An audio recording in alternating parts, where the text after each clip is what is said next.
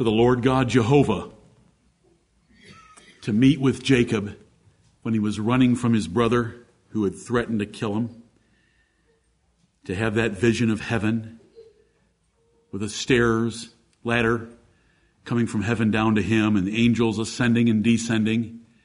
What a beautiful, kind gesture God made to Jacob. Jacob was terrified by it. If you read the passage in Genesis 28, he called it the house of God. When it's time for you to go and meet the Lord, the words that you should speak Our Lord Jesus, receive my spirit. They're found in Acts chapter 7. They're what Stephen said when he died. We have been blessed so much more than Jacob. At the top of the ladder, ascending up into heaven, is Jesus of Nazareth, the Son of God, the Son of the Judge that we're going to meet. What a blessing that is.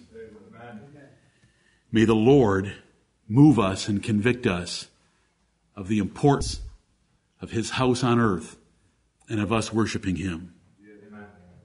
Our Father in heaven,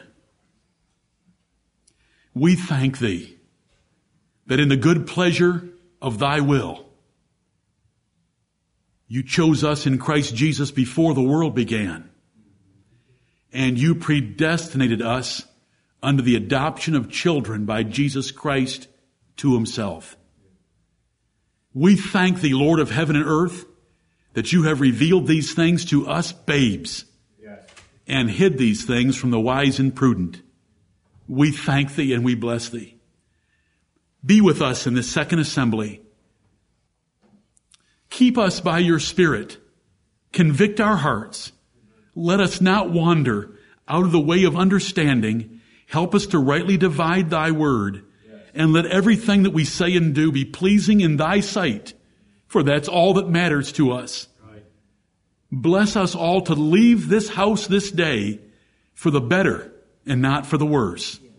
In Jesus' name, amen. Amen.